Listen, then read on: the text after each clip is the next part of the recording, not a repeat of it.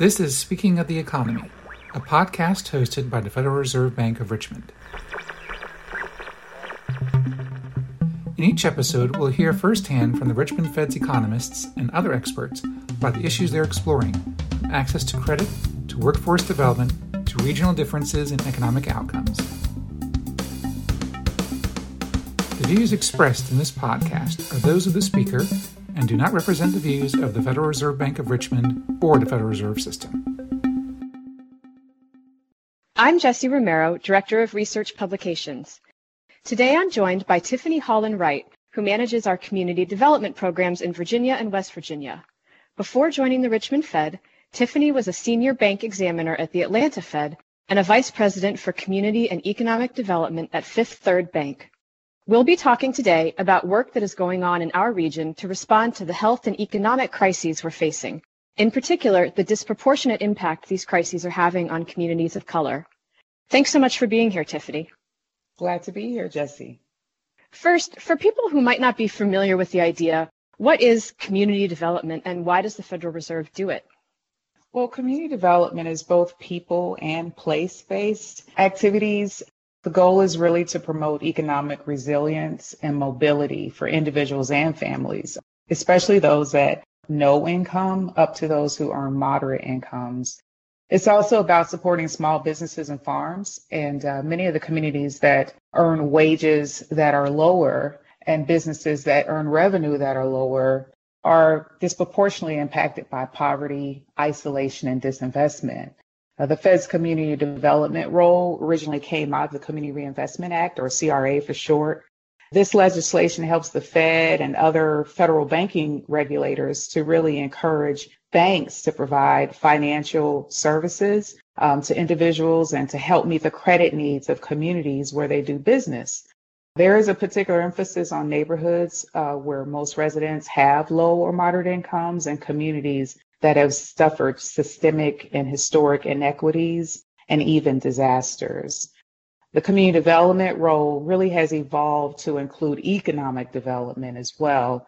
Traditionally, people think about affordable housing, community services, revitalization, small business development when they think of CRA.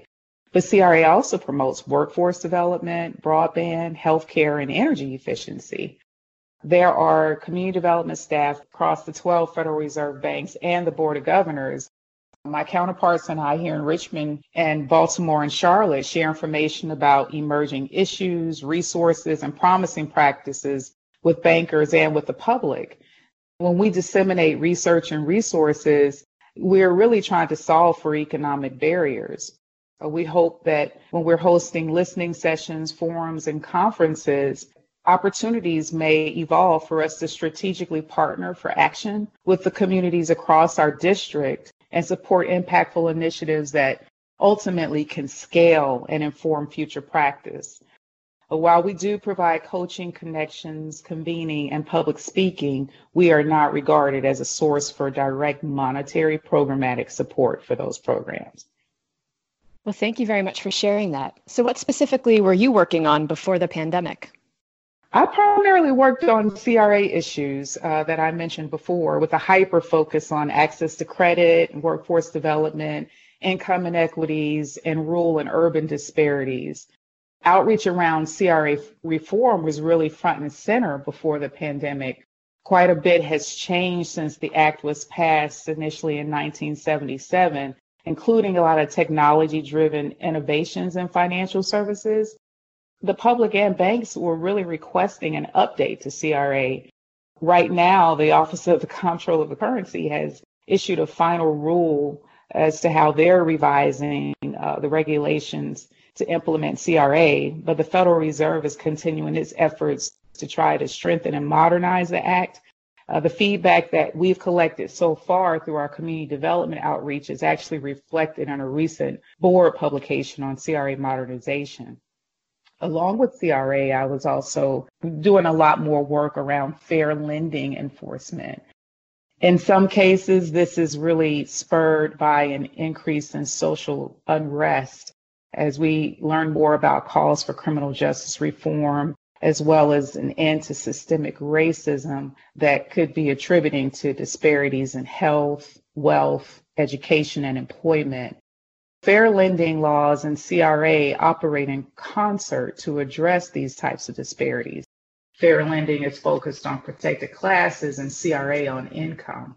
Together, they promote more equitable access to credit. And since the pandemic, there has been a heightened interest in how to encourage financial institutions to support COVID 19 economic impact and recovery. There are also many conversations and recommendations on how CRA and fair lending could potentially spur investment in diverse communities.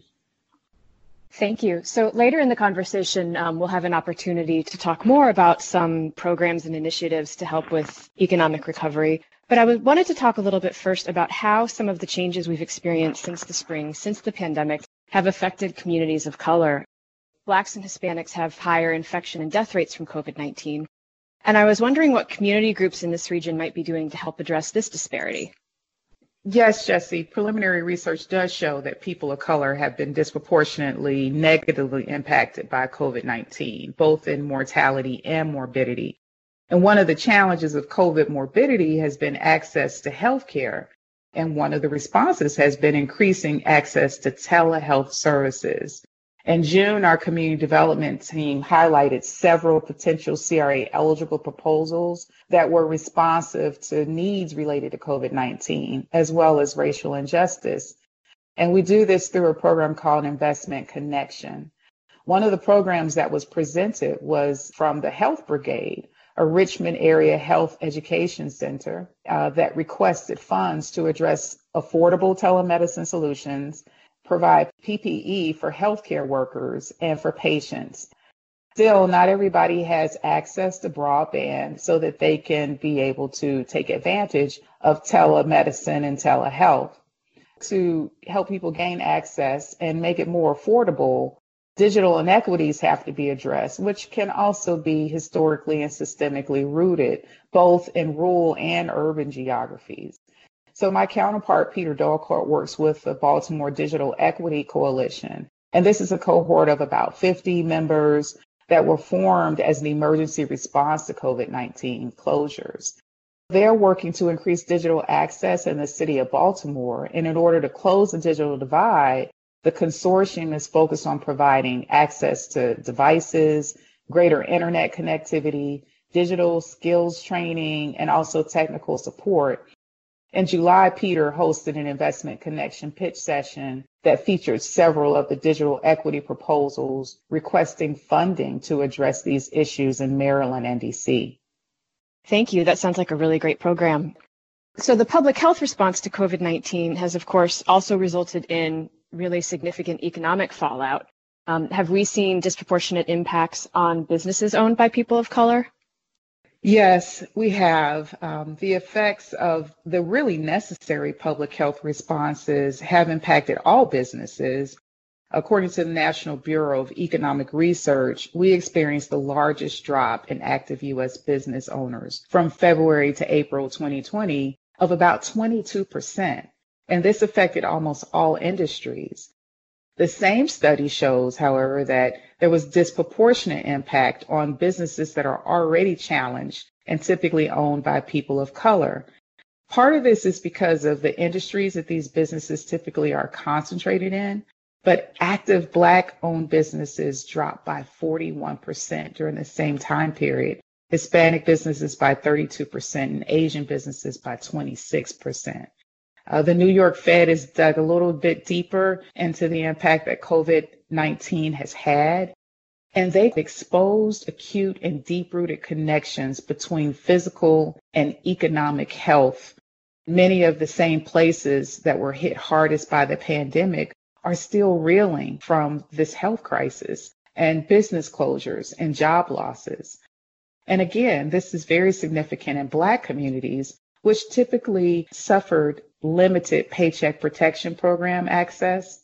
So we don't know yet what that's going to mean long term for these communities in terms of job loss and income inequality. The New York Fed also indicated that Black owned businesses are twice as likely to shutter as a result of the pandemic.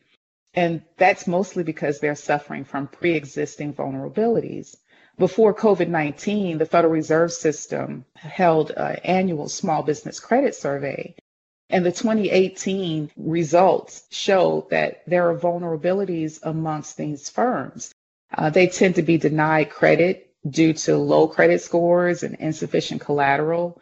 Oftentimes, when they're discouraged from applying for credit, they are more prone to use like their personal funds to address these financial challenges that results in credit availability and operating expenses sometimes not being met. Community development financial institutions or CDFIs have often served as a great intermediary to help small businesses gain access to credit, but they also need to be capitalized so that they can continue to meet the demands for credit access. There are a lot of other alternative loan pools that exist that have been capitalized, and they're trying to respond to the credit needs of rural, vulnerable, and small businesses that are owned by people of color and impacted most by not being able to access PPP. One of the organizations that we've become aware of through the Investment Connection program, and it was hosted by the Virginia Union University, which is an HBCU or historically black college and university. And they proposed the Small Enterprise Impact Fund, which what they were hoping would help to address financing and technical assistance needs of uh, smaller uh, businesses run by people of color. So you've talked about disparities and vulnerabilities that run deep and run back kind of decades in our country's history, um, more than decades. So what can policymakers do to help? Well, first, I would advise that those are, who are really interested in positive and equitable outcomes for communities of color, uh, that they try to understand the history of these communities first. Oftentimes, when we are hosting community conversations across the district with President Barkin, we try to understand the context of places in order to understand the economic conditions of those places. So, for instance, a recent story in the New York Times highlights an example of how redlining in Richmond's historic Black neighborhood, Jackson Ward, impacted the existence of Black business and commerce in that neighborhood. It also hindered opportunities for residents to really build assets through home ownership. This, in turn, was compounded by the construction of a highway that further divided this once thriving community. The Times then goes on to discuss how global warming has disproportionately impacted redline communities like Jackson Ward, in which we also find Richmond's Gilpin Court. These communities have more paved surfaces, less tree coverage, and we find that there has really been a disinvestment of climate protection measures. And it has really created a health hazard just from the amount of heat that's generated. Investment is now returning to these communities, and organizations like Maggie L. Walker Community Land Trust, which also presented at our Summer Investment Connection pitch session, has offered a proposal that really will promote Black home ownership in neighborhoods similar to Jackson Ward across Richmond. Other positive developments in really understanding the history of these communities is a recent announcement that came from the governor of Virginia, Ralph Northam, that is going to give students in 16 school districts across the state an opportunity to enroll in a fully credited elective course in high school during their academic year that's going to help them understand African American history from pre colonial Africa until today. And this will provide a context for them to better understand local history and issues. So it's a really landmark initiative that's occurring in the state of Virginia. Once you really understand history, it's easier to be able to look at existing issues from an equity lens. Racism like other injustices, is systemic. When we segment by race, gender, ability, or even geography, we see clear disparities evolve in income, credit access, and wealth, as well as other forms of capital like social capital and political capital. These gaps have to be addressed systemically in order to reach equity. And this requires really revisiting research, policy, practices, and procedures that have perpetuated systemic inequities. So, what role can the Federal Reserve play in efforts like these? Community development and research continue to really work together towards incorporating explicit data with implicit knowledge in our practices. This is a step towards really honoring the lived experiences of communities of color in our research. One option is using community participatory action research methods to gather information, especially when there are smaller populations or geographies. For instance, if there's a small number of Black, Hispanic, Asian, or tribal owned businesses, it makes it difficult to analyze data quantitatively and really understand what's happening in that community. So it necessitates us really incorporating qualitative research models to capture history and stories and put our quantitative net, uh, analysis in context. In June, the San Francisco Fed actually published a racial equity primer to help frame conversations around race and economic inequities. And this primer provides a shared vocabulary and a shared guide to understand what it means to look at community issues with an equity lens. Even here in Richmond, you know, we've partnered with the Philadelphia Fed and their initiative called Reinvesting in Our Communities. And we've expanded our relationship with a number of leaders in Danville, Virginia, to really explore wealth equity amongst people of color with entrepreneurship as a possible pathway to build wealth. So the Federal Reserve banks together have coordinated technical assistance for these leaders, um, some training and resources to support their efforts. And now they're really trying to develop a results based accountability framework that can help them really understand, address, and then track whether or not racially equitable wealth building outcomes will result from their work. Some of our other efforts include uh, providing CRA training in partnership with our bank examiners. Uh, we also work with interagency regulators and industry groups like the Virginia Community Bankers Association and the Community Reinvestment Coalition of Virginia. So this allows us to really share resources with bankers and inform emerging community needs. Some of the resources that we share, for instance, would be our COVID 19 uh, resources that are found on the Fed website. But more broadly, there are so many ways that the Fed currently addresses racial inequity, from investment connection programs at several reserve banks to supplier diversity, our employee resource groups, and then our ongoing efforts to regulate and enforce both CRA and fair lending regulations. A recent article in American Banker offered several perspectives on how else the Fed could possibly tackle racial inequality, uh, but the Fed does generally act based upon its congressional mandates. The Richmond Fed has also been working with the Atlanta Fed, the Robins Foundation, and the City of Richmond to help identify some of the obstacles people face to working. One of those obstacles is what's known as a benefits cliff. Could you describe what that is? Sure. A benefits cliff is a point at which a household faces a reduction or just a loss, a drop off in unearned income that was previously received, usually in the form of a public benefit. So when the eligibility criteria to receive that benefit is no longer met or the benefit level changes, a household may have to quickly adjust and accommodate for the loss of income. And that's called a cliff. So several months ago, Richmond Fed received an inquiry from the Robins Foundation regarding whether or not we had research pertaining to income benefits cliffs. We engaged the uh, City of Richmond Office of Community Wealth Building because we knew they're working with clients who specifically are receiving public benefits. And we also reached out to the Atlanta Fed because of their CLIF framework and operational tool. So CLIF stands for Career Ladder Identifier and Financial Forecaster. And CLIF can support individuals, families, workforce and human service providers, higher education, philanthropy, uh, policymakers, and even employers who are affected or their workers are affected by benefits cliffs.